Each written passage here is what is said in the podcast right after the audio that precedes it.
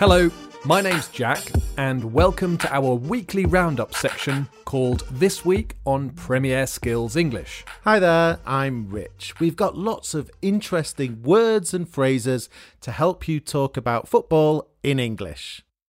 We want you to use and practice these phrases by interacting with Premier League fans from around the world in our comment section. If you listen to us on Spotify or Apple Podcasts, you can leave your comments in the review section. We do read all the reviews and would love to hear from you.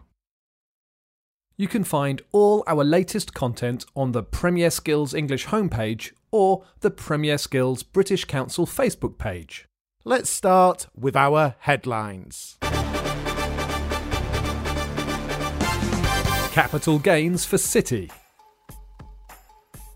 Manchester City got a three one win away in London as they beat Crystal Palace three one.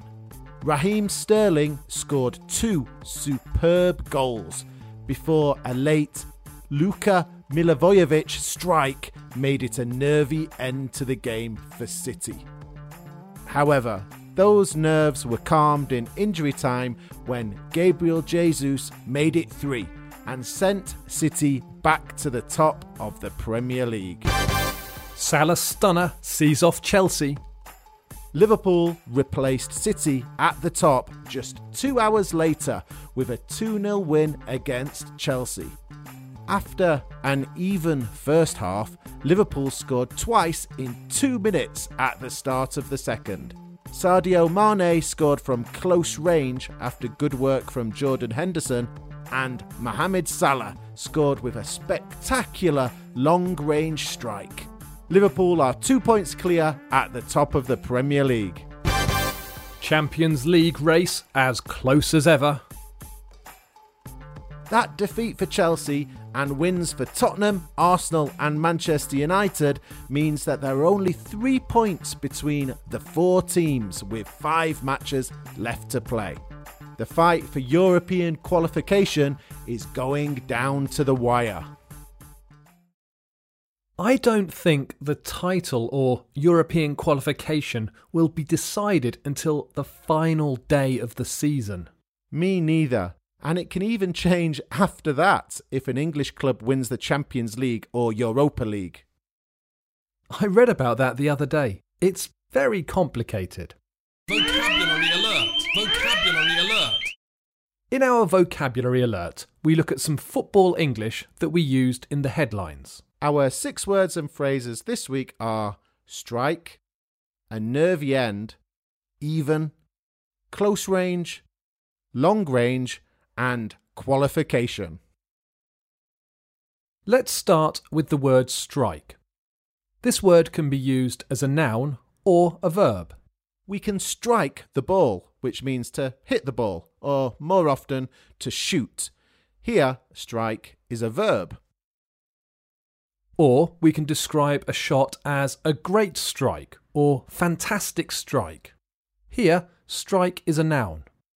This meaning of strike is also used more generally to mean hit something or an attack of some kind. The words close range and long range are common words to describe the distance a shot is hit from a goal or a goal is scored. Close range means near the goal, usually one or maybe two metres away from the goal. Long range means far away from the goal, usually outside of the penalty area. These words can also be used more generally to describe how near an action happens from an object. They're often used to describe shooting with guns. The next phrase is a nervy end. This phrase describes the end of the match, the last five minutes or so, from the perspective of a team that's leading, but the other team is attacking a lot. You can also say a nervy finish. The next word is even. When we describe a match as even, we're saying that the match is, is balanced, that both sides are playing to the same level or standard. We said that the first half between Liverpool and Chelsea was even. there wasn't much to choose between the two teams. The final word is qualification. This is a noun that in a football sense means reaching a high enough level to play at a higher level of competition. At this time of the season, you'll hear a lot of talk about European qualification. Which team will qualify for next season's Champions League, et cetera. Okay, so there are our six words and phrases. Listen to this part of the podcast again if you're not sure how to use them. The words and phrases are strike, a nervy end, even, close range, long range, and qualification. Right. Each week, we give out three Match Week awards. The awards are Player of the Week, Team of the Week, and Goal of the Week. In the comments section, you need to tell us if you agree with our choices. Let's start with Player of the Week. There were some big performances in Match Week thirty-four.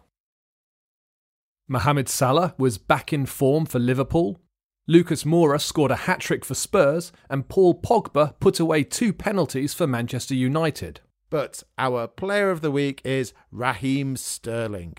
He scored another two brilliant goals for City and he must be a contender for Premier League Player of the Season. The next award is for Team of the Week.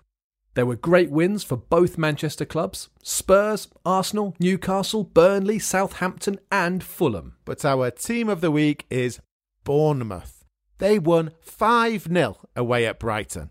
After the match, the Brighton manager said it could have been more than five. Finally, our Goal of the Week. There were some wonderful goals this weekend. Raheem Sterling's first goal for City, all of Lucas Moura's goals for Tottenham were good, but we're going to go for Mohamed Salah's long-range goal for Liverpool. What a strike that was. Every week, Rich predicts the result of one Premier League match, and we want you to make your prediction too. Make your predictions on the Premier Skills English website. You get one point if you predict the right result, and three points if you predict the right score. What's the big match this weekend? The big matches keep coming, and this weekend could see some big changes in the title race and the race for the Champions League. On Saturday, Manchester City face Tottenham for the third time in two weeks after their two Champions League matches. Normally, I think City would be too strong for Spurs at home, but when teams play each other a lot, the matches often become more even. This is what I think will happen here. I think it will finish one all, which will open the door for Liverpool. Final score, Manchester City one, Tottenham one. I think your prediction is more in hope than expectation. I'm going for a two nil win to City. Right, that's all we have time for. I hope you've enjoyed this football roundup. Join the discussion at the bottom of the page on the Premier Skills English website. If you listen to us on Apple Podcasts, don't forget to leave us a review. We'd love to hear from you. Bye for now and enjoy your football.